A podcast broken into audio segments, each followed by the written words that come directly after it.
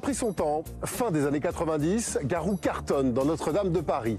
Malgré le succès, il refuse toutes les propositions de carrière solo jusqu'à ce 31 décembre 99. René Angélil et Céline Dion veulent produire un nouvel artiste. Devinez qui? On s'était croisés quelques reprises, mais là, c'est Céline qui est en feu, puis qui m'explique tout ça, puis qui dit Mais c'est toi qu'on veut.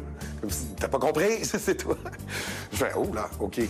Là, c'est une proposition à laquelle ça va être plus difficile de dire non. hein.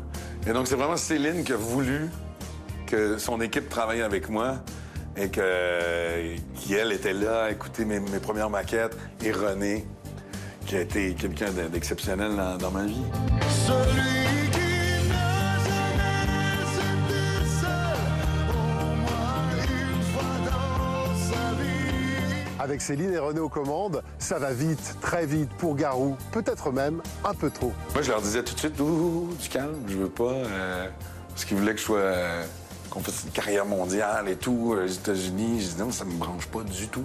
C'était hallucinant tout ce que je vivais là, parce que je commence mon premier album à Air Studio, le, studio de, George Martin.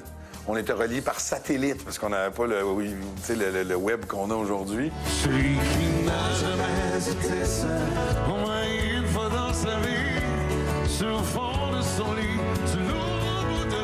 3 millions de disques vendus dans le monde. De ce succès, Garou préfère retenir les nombreux témoignages qu'il a reçus. Beaucoup se sont reconnus dans le texte de sa chanson, des mots qui résonnent encore lorsqu'il l'interprète aujourd'hui.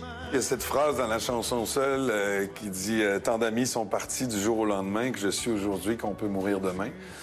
Et euh, il y a une amie à moi qui a, qui a- qui a- qui a changé ma vie, qui a fait que je chante aujourd'hui. Si elle n'avait pas fait partie de ma vie, peut-être que je serais pas du tout chanteur. Et c'est vrai qu'à chaque spectacle, cette phrase-là, elle me percute. Il y a toujours quelque chose qui me reconnecte avec ces gens-là qui sont partis.